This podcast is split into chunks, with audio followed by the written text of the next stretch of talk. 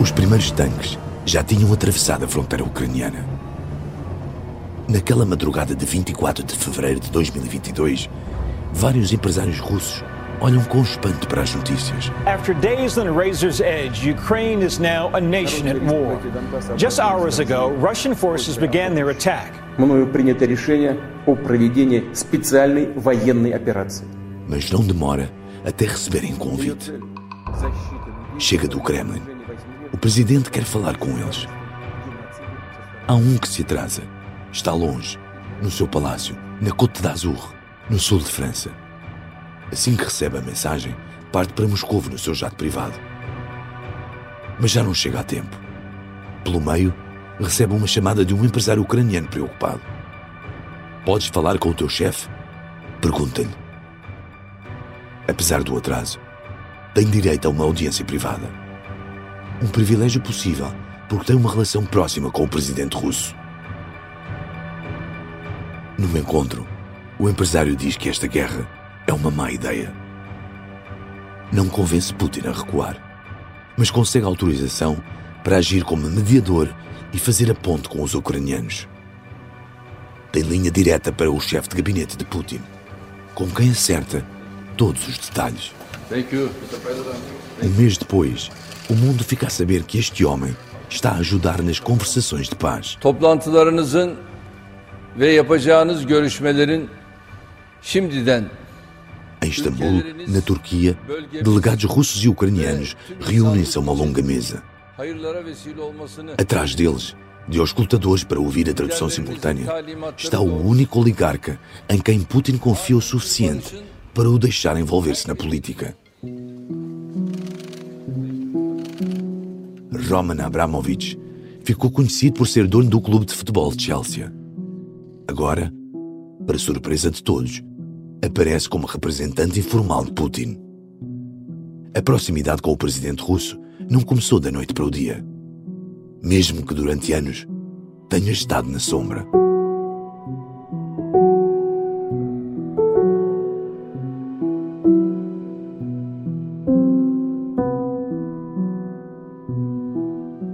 Discrição é a palavra-chave. São todos homens, a maioria empresários.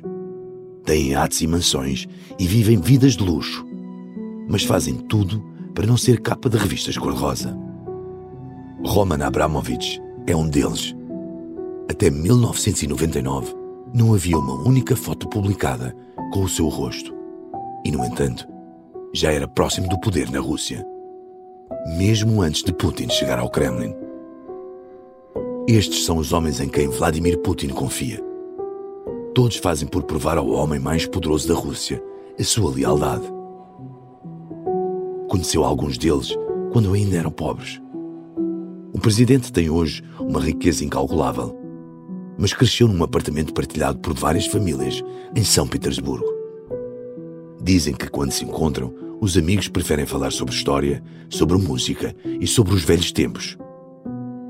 Juram que nunca falam sobre dinheiro. Mas a verdade é que o principal laço que os une a Putin são os milhões que têm escondidos. Chamamos-lhe por isso o gangue do dinheiro. E neste episódio vamos conhecê-los. O judoca, o finlandês, o talhante, o violoncelista, o centauro, o banqueiro e a carta fora do baralho, o joker. É através deles que Putin mantém a sua fortuna a salvo. Aconteça o que acontecer, mesmo que aconteça uma guerra.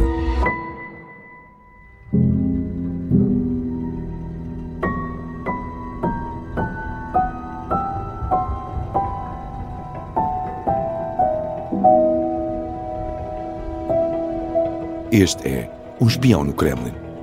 Uma série para ouvir em seis episódios que faz parte dos Podcast Plus do Observador.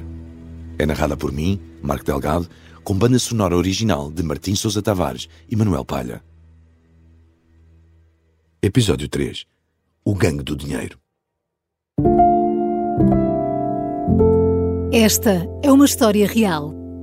E é o conhecimento da história que guia a onda em direção a um futuro melhor.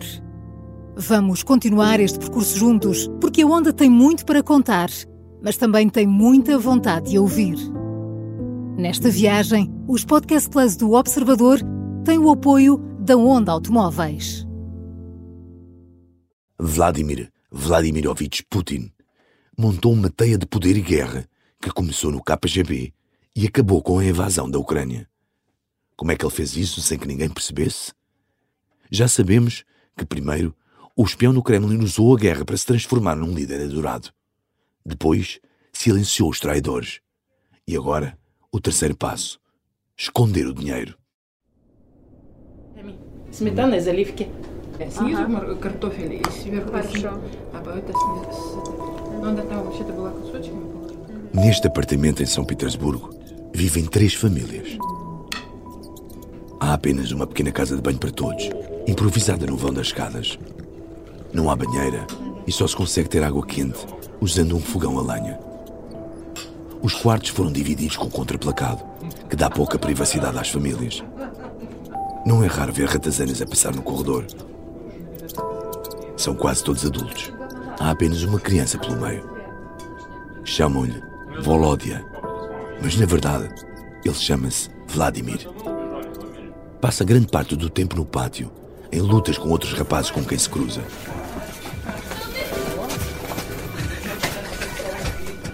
Muitos anos mais tarde, o miúdo que nos anos 60 vivia nos corredores pobres de um apartamento partilhado vai estar a circular pelos corredores do poder em São Petersburgo. Jeremy Kinsman, que nos anos 90 era embaixador do Canadá na Rússia, cruzou-se com ele. Conta-nos que na altura achou-o austero e modesto, mas não ficou surpreendido com isso. Whose mother famously, and I think it's true, a mãe dela foi deixada no meio de um monte de cadáveres durante o cerco de Leningrado. Foi o marido que a encontrou e descobriu que estava viva. Ele, que é o pai do Putin, também foi gravemente ferido. O filho delas, único irmão de Putin que ele nunca conheceu, morreu quando tinha 6 ou 7 anos. Putin cresceu como um miúdo pequeno que trazia um ressentimento, um sentimento de injustiça. Metia-se sempre em lutas no pátio.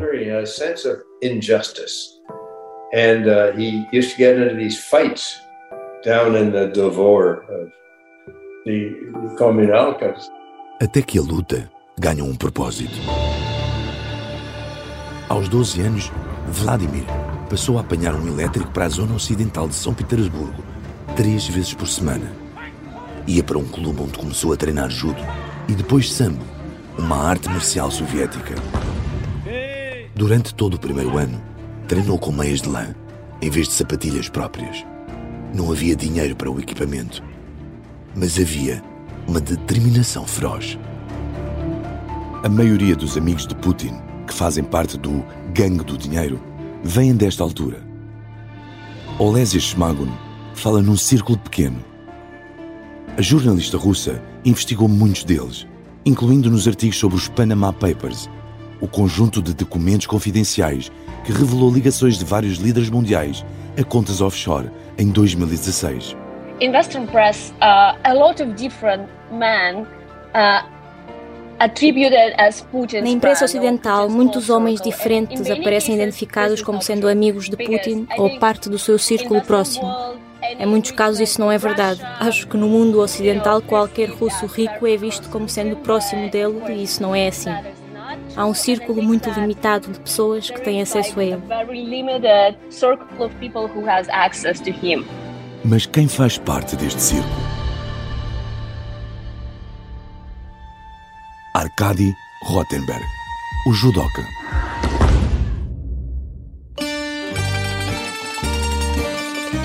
Rottenberg era o rapaz que alinhava com Putin nas brincadeiras nos torneios de judo. E assim que Putin chegou a presidente, foi ele o escolhido para gerir a empresa estatal que juntou todas as destilarias de vodka que ainda pertenciam ao Estado russo.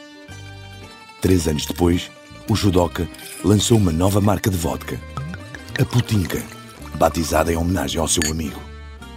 O negócio foi tão bem sucedido que os distribuidores chegavam a entregar sacos cheios de dinheiro vivo para poder vender a marca.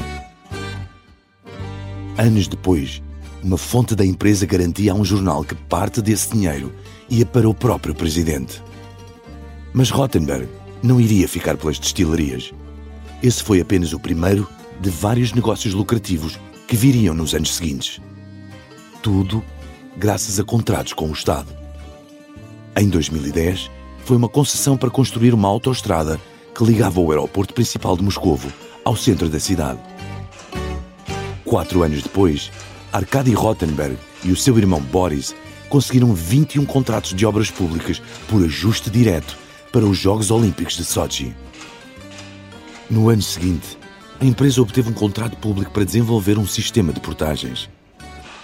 E desde a anexação da Crimeia, em 2014, o judoca assinou contratos no valor de 300 mil milhões de rublos para obras na península, cerca de 3 mil milhões de euros. Tudo negócios que, garanto o próprio, nada têm a ver com o facto de ser amigo do presidente. Ao Financial Times, Rottenberg fez-se de desentendido. Ele faz muito pela Rússia. Não se pode só ir ter com ele e pedir coisas. Em primeiro lugar, o meu estilo não é esse. Em segundo, ele nem sequer me deixaria passar da porta. Os amigos como Rottenberg beneficiam de contratos públicos milionários. Mas para vários jornalistas de investigação, isto não acontece por amizade desinteressada do presidente. Olésia Schmagon explica-nos que não tem dúvidas de que homens como Rottenberg são testas de ferro de Putin, guardando-lhe parte da fortuna. I think it disputed a lot between investigative reporters who investigate his personal wealth. Isto é muito discutido entre as pessoas que investigam a fortuna pessoal dele. Porque a única forma de o dizer com certezas é se houver uma decisão judicial ou se o nome dele aparecer em documentos, o que nunca acontece. Mas há tantas provas circunstanciais que penso que podemos dizer com segurança que Putin é um dos homens mais ricos do mundo. Pessoalmente acredito nisto. He is one of the richest men in the world, and I believe this. E por que é que o presidente precisa de esconder o dinheiro? Olésia Schmagun defende que tudo se resume à corrupção. Of course, like there is no é óbvio que não há uma forma legítima dele ter adquirido este dinheiro. Quando vemos o que encontramos, percebemos que é dinheiro roubado. Ele é só um governante na Rússia, um país pobre. E como presidente não pode fazer negócios, certo? Portanto, é tudo ilegítimo, é tudo roubado. It's, it's, everything is illegitimate, everything is stolen.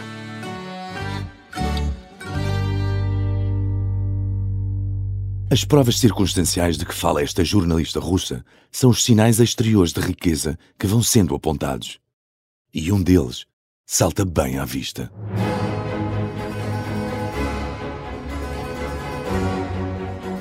Потому что прямо сейчас мы будем запускать дрон и сделаем для вас легендарную съемку дворца Путина. Этот дворец еще никто не видел с дрона. Em 2021, Alexei Navalny, o principal opositor de Vladimir Putin, publicou um vídeo de investigação que rapidamente teve milhões de visualizações. Mostrava uma luxuosa mansão na costa do Mar Negro que incluía uma sauna, um cinema, um heliporto, um casino, uma bomba de gasolina, um rinque de hóquei no gelo e um túnel para uma sala especial no interior da montanha. А вот это место на схеме тоннеля. Это, друзья мои, дегустационная комната, специально замаскированная под гору. Navalny, o palácio pertence a Vladimir Putin. Poucos dias depois da publicação do vídeo, Arkady Rottenberg, o judoca, divulgava um outro vídeo onde garantia ser ele o dono da mansão e não o presidente. Gennady Timchenko, o finlandês.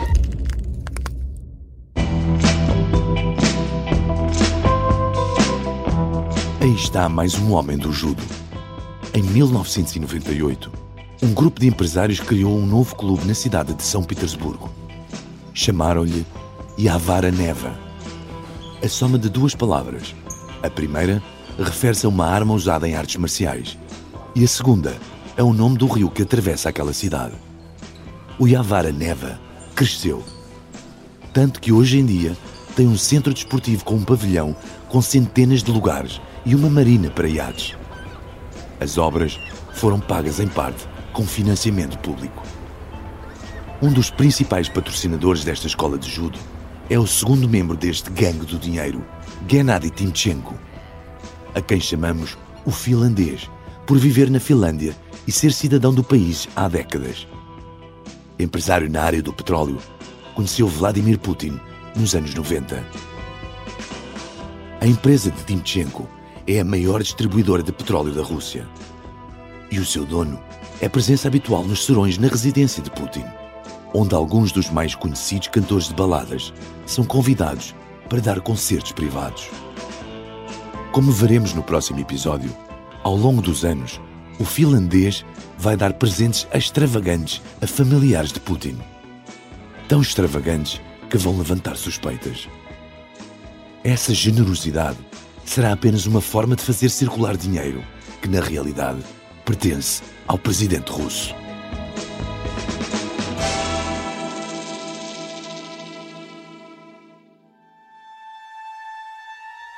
Petr Kolbin, o talhante.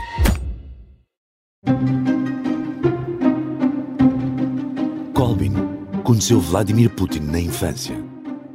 Foi numa aldeia nos arredores de São Petersburgo, onde Putin e a família passavam o verão. Kolbin, filho do talhante local, vivia ali.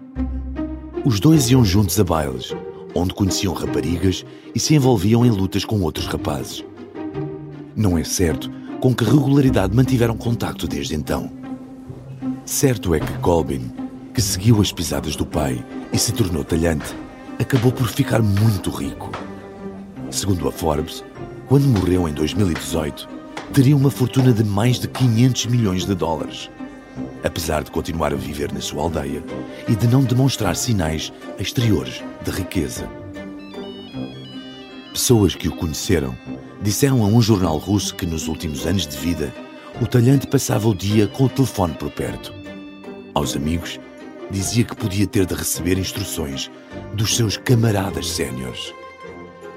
Quem eram esses camaradas continua a ser um mistério. Da mesma forma que é um mistério como é que Petr Kolben conheceu o empresário do petróleo, Gennady Timchenko, o finlandês, e se tornou um dos maiores acionistas da sua empresa. A uni-los, aparentemente, existia apenas a amizade com Putin. É um laço forte. O presidente russo chegou a confidenciar que tem muitos amigos, mas só alguns são mesmo próximos. E sobre esses, não tem dúvidas. Nunca me abandonaram. Sergei Rodulgin, o violoncelista.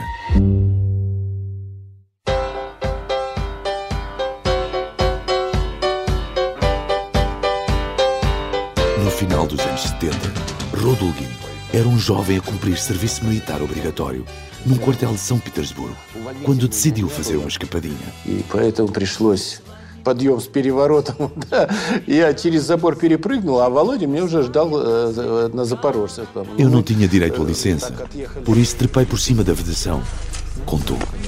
O Volódia já ali estava à minha espera, mas fizemos imenso barulho a ir embora, porque o carro tinha os amortecedores estragados. e ainda se lembra da música que os dois cantaram.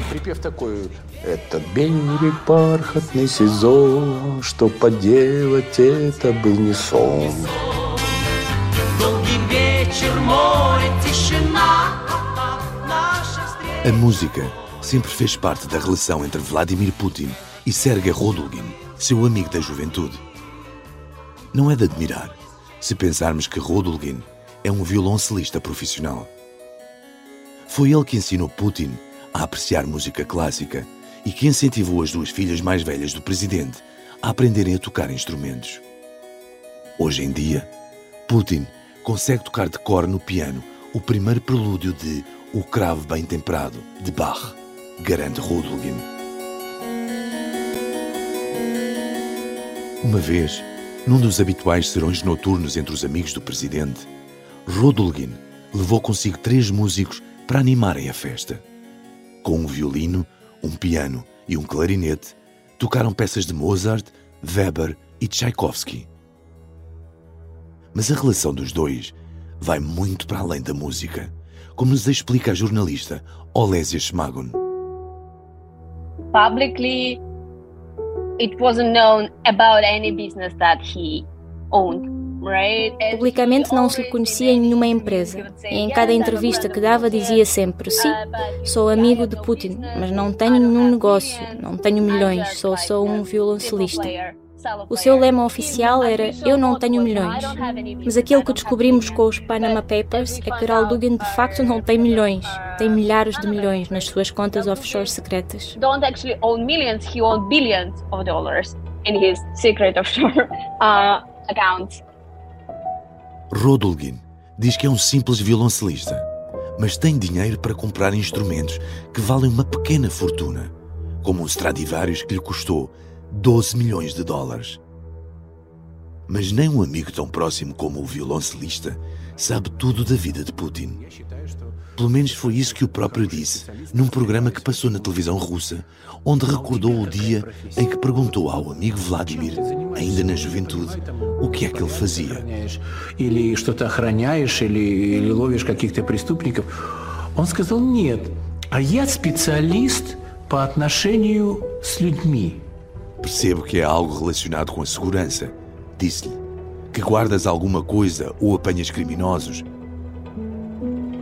Putin, que já estava no KGB, respondeu: Não, eu sou um especialista em relações humanas. Hoje em dia, Rodolgin é uma das poucas pessoas com acesso aos serões na casa do presidente. Os convidados vão chegando noite fora, por vezes de helicóptero. Durante horas, fala-se de história e literatura. Uma vez, por exemplo, Putin quis discutir em pormenor a tradução do Rei Lear feita por Boris Pasternak. Há um tema que nunca surge naquelas noites: o dinheiro. O violoncelista garante que essas conversas acontecem apenas um para um. Até entre os mais próximos, Putin é cauteloso.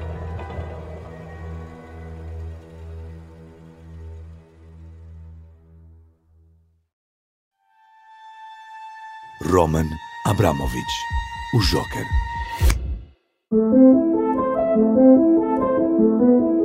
O homem que se tornou mediador do conflito na Ucrânia não faz parte do círculo íntimo que frequenta aqueles serões recheados de música. Mas mesmo assim, a sua relação com Putin é mais próxima do que a de um empresário russo comum. Abramovich começou por baixo, a vender patinhos de borracha.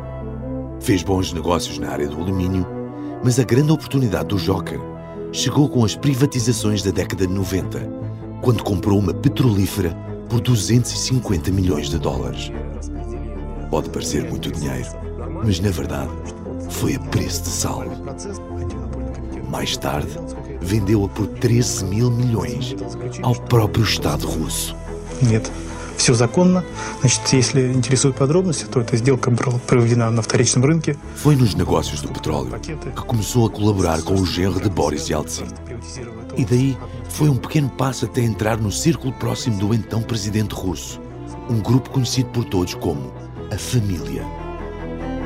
A opinião de Abramovich era valorizada por Yeltsin. O ex-banqueiro Vladimir Ashurkov conta-nos como o empresário pode ter tido influência na escolha de Putin para presidente. I think Roman Abramovich was quite instrumental in bringing Roman Abramovich foi muito importante em levar Putin até a posição mais alta no final dos anos 90, com a situação da família de Yeltsin, de escolher um sucessor, convencer Yeltsin a abdicar. Acho que Abramovich foi uma das pessoas-chave. I think Abramovich was one of the key people. Desde cedo se percebeu que Putin confiava em Abramovich, apesar disso não ser publicitado. Segundo os autores da única biografia conhecida do empresário, logo quando Vladimir se tornou primeiro-ministro, foi Abramovich quem entrevistou pessoalmente todos os candidatos a ministro naquele governo. Com a chegada de Putin ao poder, o Joker lançou-se numa breve carreira política. Em dezembro de 1999, concorreu a governador de uma remota região do nordeste da Rússia. O principal adversário rapidamente foi investigado por suspeitas de fuga aos impostos e retirou-se da corrida antes da eleição. Abramovich, obviamente, ganhou. Abramovich became governor of Chukota, an oil-rich region in northeastern Siberia. Mas ao fim de alguns anos a investir parte da sua fortuna pessoal na região, o oligarca decidiu trocar a política nos confins da Rússia pelo bairro de Fulham, em Londres.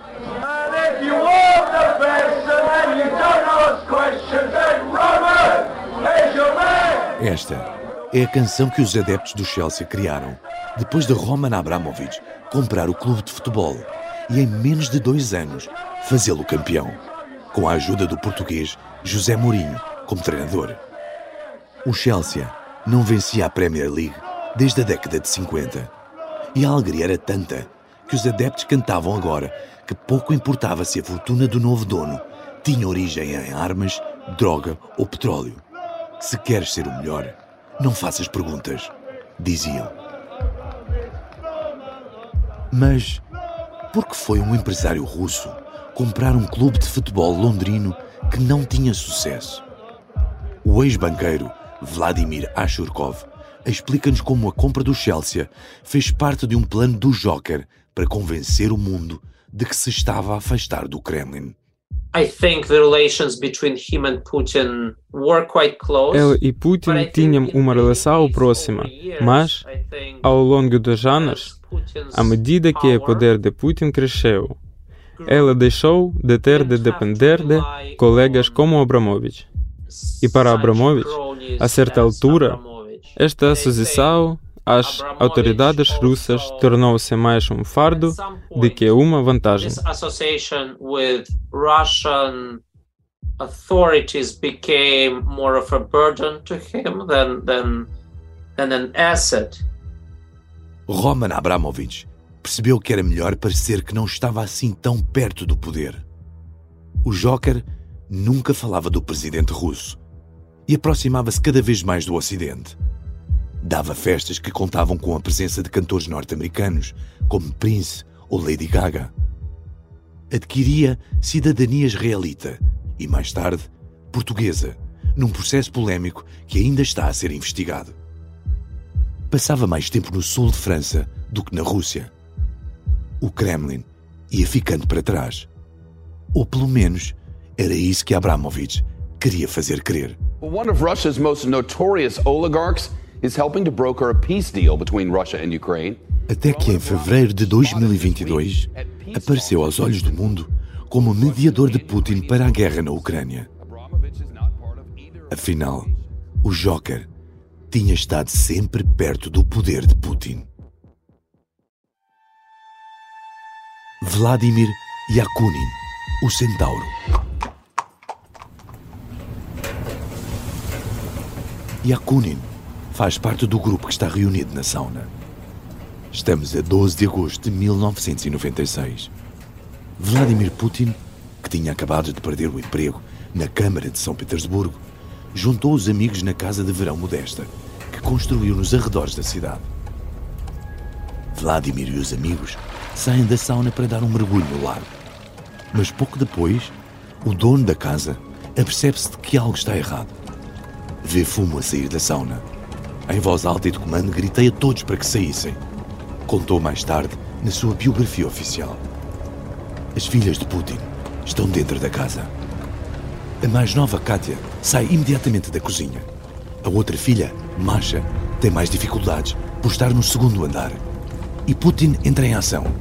Sobe até ao quarto, ata alguns lençóis e estende-os da varanda abaixo como uma corda improvisada. Mas a criança tem medo de descer. O pai atira-a então para os colegas cá embaixo, que a agarram. Ao lembrar-se de que na casa estava a mala com as poupanças da família, em dinheiro vivo, decide voltar para trás para ir buscá-la. Mas as chamas já estão demasiado altas e acaba por desistir. Desce pela corda de lençóis que tinha feito antes. Na versão de Putin, os 5 mil dólares de poupanças que estavam naquela pasta perderam-se. Mas os amigos nunca o abandonaram. No rescaldo do incêndio, fundaram uma cooperativa para gerir os custos da casa de férias de Putin e das outras que construíram em volta. Chamaram-lhe O Zero, o nome do lago onde se estavam a banhar quando aquele fogo começou.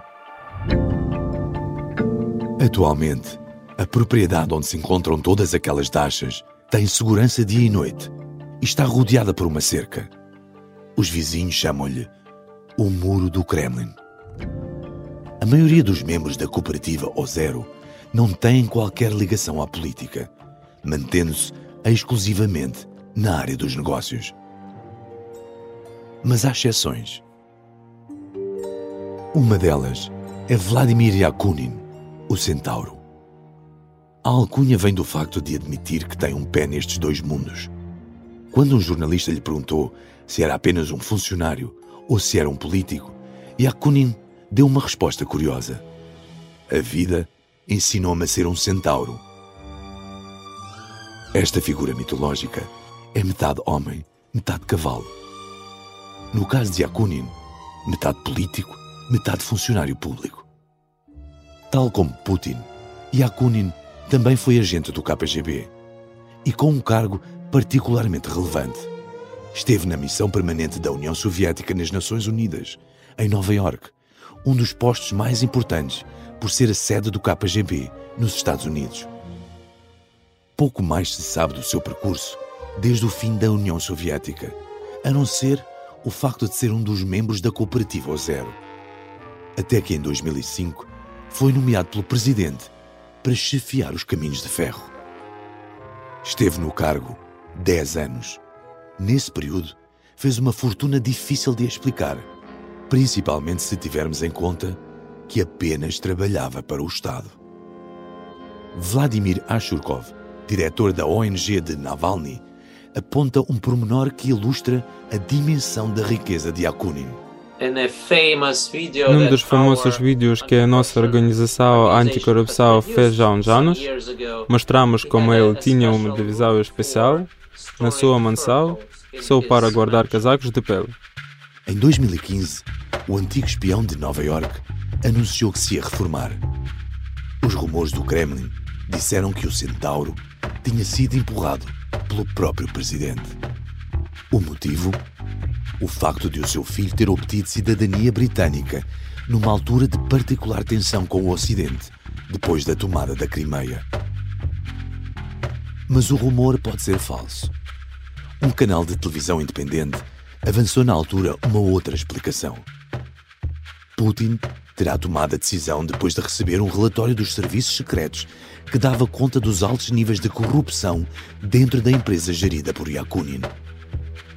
A empresa continuou a desviar fundos, mesmo depois de o presidente já ter dito chega. Garantiu a fonte do canal. Abbas Galiamov, que trabalhou na equipa que escrevia os discursos de Putin, explica à jornalista Katia Bruno que há uma regra não escrita na cabeça do presidente russo. Definitely above all he values uh, loyalty. Ele valoriza a lealdade acima de tudo. Não se opõe a que as pessoas usem a sua posição para fazer algum dinheiro, mas tende a se lembrar que a principal tarefa é servir o mestre, promover os seus interesses. Quando tem tempo livre, podem fazer algum dinheiro, não há problema. Mas se começarem a promover os seus negócios acima dos interesses dele, isso não é permitido e pode valer um castigo.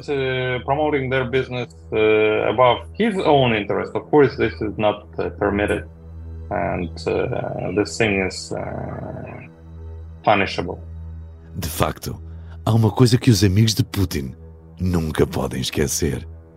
A fortuna do presidente é sempre mais importante do que a deles.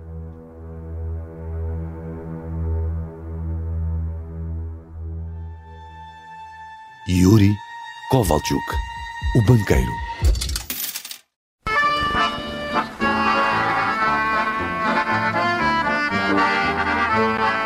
A música que estamos a ouvir faz parte da banda sonora do filme satírico Melodia Esquecida para uma Flauta, de 1987.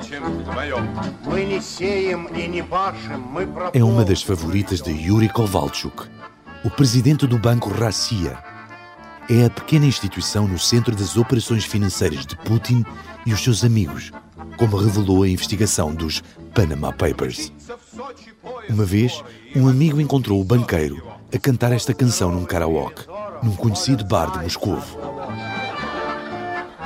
Para Kovalchuk, é mais do que uma música. É um lema de vida. A letra descreve desta forma como os burocratas soviéticos se limitam a cumprir ordens. É preciso saber o que o chefe quer, adivinhar, concordar, não discutir e não estragar a carreira. Mas o chefe do banqueiro é mais do que isso. É um amigo. A jornalista Olesia Schmagon explica de onde vem esta proximidade. He was not actually like his childhood friend, right? They met. Ele não é um amigo de infância. Conheceram-se quando Putin trabalhava na Câmara de São Petersburgo. Kavalchuk era um cientista jovem que, durante os anos 90, depois do colapso da União Soviética, tentou ser um homem de negócios na área da tecnologia. Tried to be a businessman, tried different like high tech businesses. I believe like Creio que ele era uma pessoa simpática, sabia como se relacionar. Eles conheceram-se quando Cavalchuk adquiriu um pequeno banco uh, chamado Bancracia, hoje famoso por más razões, por ser a carteira de uh, Putin e o centro dos seus bens escondidos. as the main uh, like Putin's wallet as the center of his like hidden assets. Os dois desenvolveram uma relação ao longo do tempo e agora Kavalchuk é uma das pessoas centrais no grupo de Putin. one of the main people in Putin's like network in his uh, group. Diz-se dentro do Kremlin que o banqueiro foi o homem que apanhou nos braços a filha mais velha de Putin quando esta foi atirada da varanda durante o incêndio da casa de férias. Mas talvez isso não passe uma invenção usada para explicar esta proximidade. Uma coisa é certa: Kovalchuk trata Putin por tu, em público. Há quem já o tenha visto atirar uma costeleta diretamente do prato do presidente.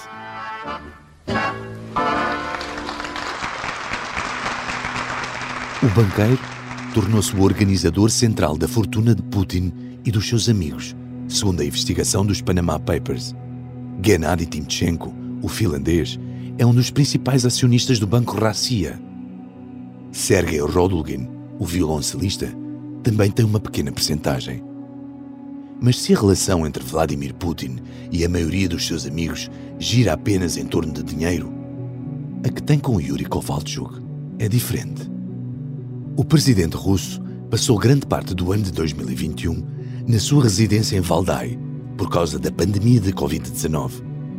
Para poder vê-lo, os membros do Kremlin tinham de fazer testes e passar duas semanas isolados. Mas havia uma exceção. Yuri Kovalchuk passou grande parte desse tempo com ele. Foi ali, entre discussões sobre história e geopolítica, que os dois formaram as principais ideias do manifesto ideológico que Vladimir Putin publicaria meses antes da invasão da Ucrânia. O texto defendia que a Ucrânia não é um país, mas um território historicamente russo. Se Kovalchuk defende de facto essa teoria, ou se apenas não quis contrariar o presidente, nunca saberemos. Mas sabemos que anos antes tinha partilhado com um amigo a ideia de que é sempre melhor concordar com Putin. Caso contrário, perdia acesso ao corpo, a expressão usada por vários membros do Kremlin para se referirem ao presidente. Sem acesso a Putin, acaba o acesso ao dinheiro. Por isso, é melhor não o contrariar. Yuri Kovalchuk não é apenas um banqueiro e confidente do presidente russo. É também o principal acionista de um dos maiores grupos de comunicação social do país, que inclui televisões como a Russia Today e a agência de notícias TASS. Há alguns anos, um dos presentes de Ano Novo para os responsáveis da empresa, escolhida pessoalmente por Kovalchuk, foi o decreto de Catarina a Grande, que introduzia a censura no Império Russo. A mensagem não podia ser mais evidente. A história foi revelada pelo site de investigação ProAct. O diretor, Roman Badanin, não tem dúvidas da utilidade que Kovalchuk e os outros amigos de Putin têm para o presidente. Eles na verdade não são amigos, são representantes. Só existem para representar um papel no lugar dele, para esconder dinheiro, para esconder bens, para esconder amantes de Putin. O Sr. Kovalchuk é responsável pela contratação da amante de Putin.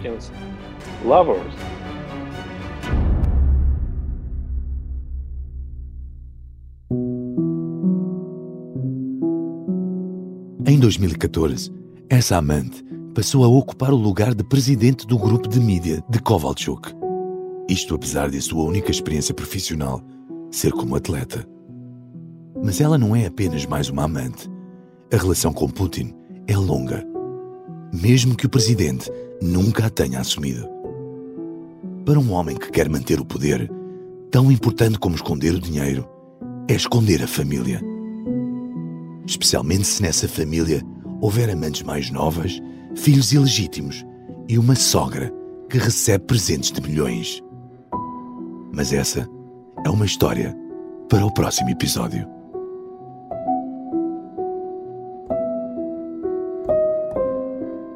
Um Espião no Kremlin é uma série em seis episódios e faz parte dos Podcast Plus do Observador.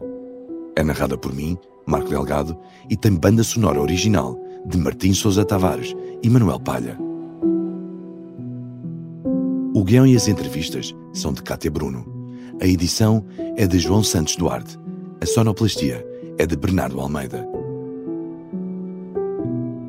A coordenação é de Miguel Pinheiro, Filomena Martins, Pedro Jorge Castro, Ricardo Conceição e Sara Antunes de Oliveira. Neste episódio, ouvimos ainda as vozes de Larissa Tovmazian, Vadim Polyazovoy, Austin Bush e David Zakharov, agenciado da Sonder People. Ouvimos também sons históricos retirados do YouTube.